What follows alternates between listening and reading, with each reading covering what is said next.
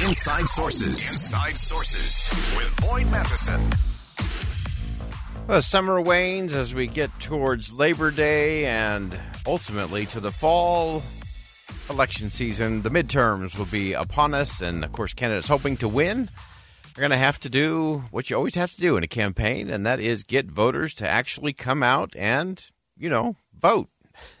There's a new Brigham Young University study that shows significant gaps in voter turnout uh, through a, a, host of things like race, age, party. Uh, we wanted to dig into the numbers. This is a fascinating study uh, with Brigham Young University and the University of Virginia.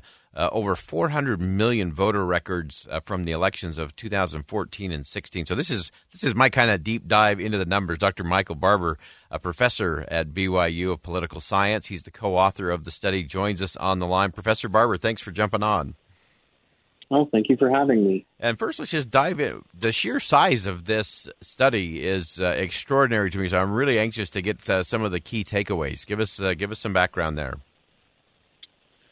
Sure. So uh, you're absolutely right. This is a massive study. We've uh, collected around 400 million voter records, um, indicating whether or not people turned out to vote in uh, 2014 and 2016. So, as far as we're aware, this is uh, the most comprehensive look at uh, who votes, and uh, we've got data from every state in the country, um, nearly every registered voter in the country.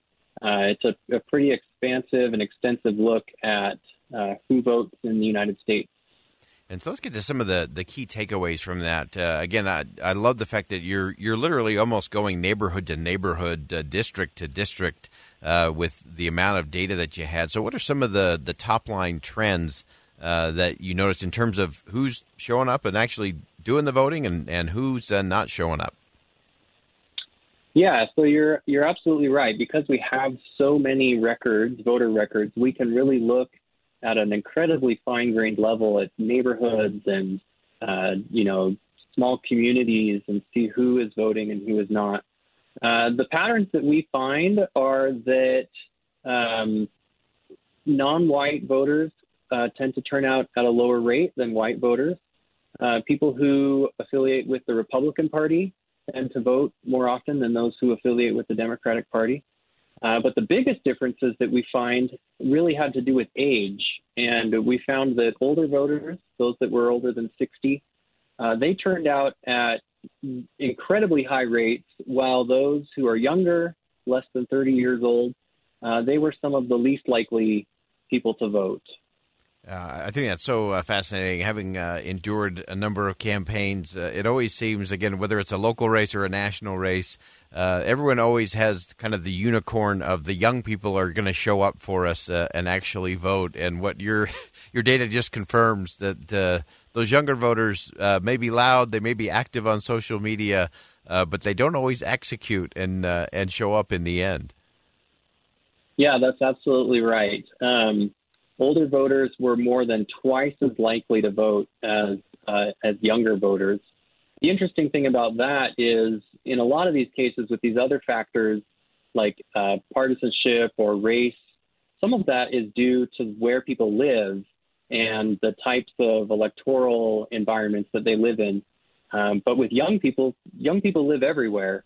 Um, and so we can't really explain that by virtue of, oh, they tend to live in uh, you know, less competitive areas or the uh, the method by which they vote is different. You know, there's young people all over the country, um, and they just don't seem to vote as often as as uh, as their parents and grandparents do. Yeah, so interesting. And and as you look at that kind of neighborhood to neighborhood, I thought this was a really uh, important part of your study, uh, and that is that you know in these like neighborhoods, we we do whether it's not just rural and urban. Uh, but just kind of who we tend to live around. They tend to be people that look like, think like, act like us. Uh, so that ends up driving a lot of the voting behavior as well.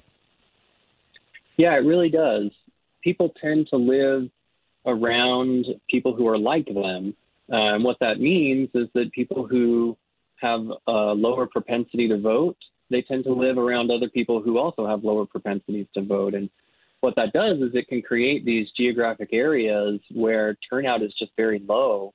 Uh, and one of the implications of that is that if you know if, if representatives are looking to represent their constituents as we would hope they are, uh, these areas with really low turnout, they might kind of fall off the radar of elected representatives because these are areas where whether an, you know whether a representative is reelected or not really depends on their ability to get voted, you know, get votes. And if these areas have very low turnout, then they, you know, they might not uh, kind of get the, the, the same attention as other areas that have higher turnout. Yeah, and and uh, going to that point, kind of those turnout deserts versus a, a turnout oasis. Uh, it, it, I think there's two parts to it, and I'd love your perspective on this, Professor. You, you kind of have the the we the people component to it. That uh, we the people have to show up if they want change. They've got to show up and vote.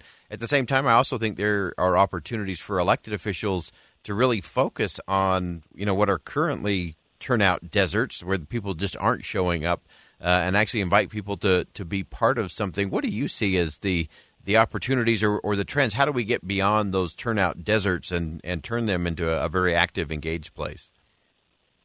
Yeah, I think this is an opportunity that elected officials really have from both parties yeah. Um, and and you know, if you're an elected official and you're thinking, how am I going to win my election? You kind of have two routes. You can try to persuade someone who is going to vote but may not vote for you. Uh, you can persuade them to vote for you. The other option is you could go mobilize a new voter. You can go find someone who isn't likely to vote and get them to vote. Um, and you know, hopefully they vote for you. Uh, a lot of research has suggested that that persuasion route is really hard. It's very hard to persuade people. Uh, they tend to be pretty stuck or uh, kind of determined in who they're going to vote for, which to me suggests that it would be really great if politicians spent more of their time and more of their resources on that mobilization aspect, on going and getting new voters uh, to turn out, getting new voters registered, uh, to vote, that sort of thing. That's really a, I think, a missed opportunity in many cases. Yeah, and many times that uh, that missed opportunity sort of perpetuates the the divisiveness uh, because then you, are kind of going for those that are already the known. Uh, and you know where they fall and what they're likely to do, and so you can kind of stick with the fake fights and the false choices. Are there other things that came out of your study, or things that you're keeping your eye on that might help us both tone things down in, in terms of the divisiveness, but also really engage a, a new set of voters who maybe aren't engaged in the process now. Yeah, absolutely. You know, one of the studies that we're doing that well we've we've done already with these data is we've started looking at whether the way in which people vote impacts turnout. So uh, we've used these same data to look at whether a vote by mail system like we have here in Utah, whether that drives turnout higher and whether that tends to mobilize one party over the other. Uh, what we've found is that it, it does tend to increase turnout by a small amount, but still nevertheless increases turnout. The great thing that we've found and other studies have found is that neither party needs to fear vote by mail.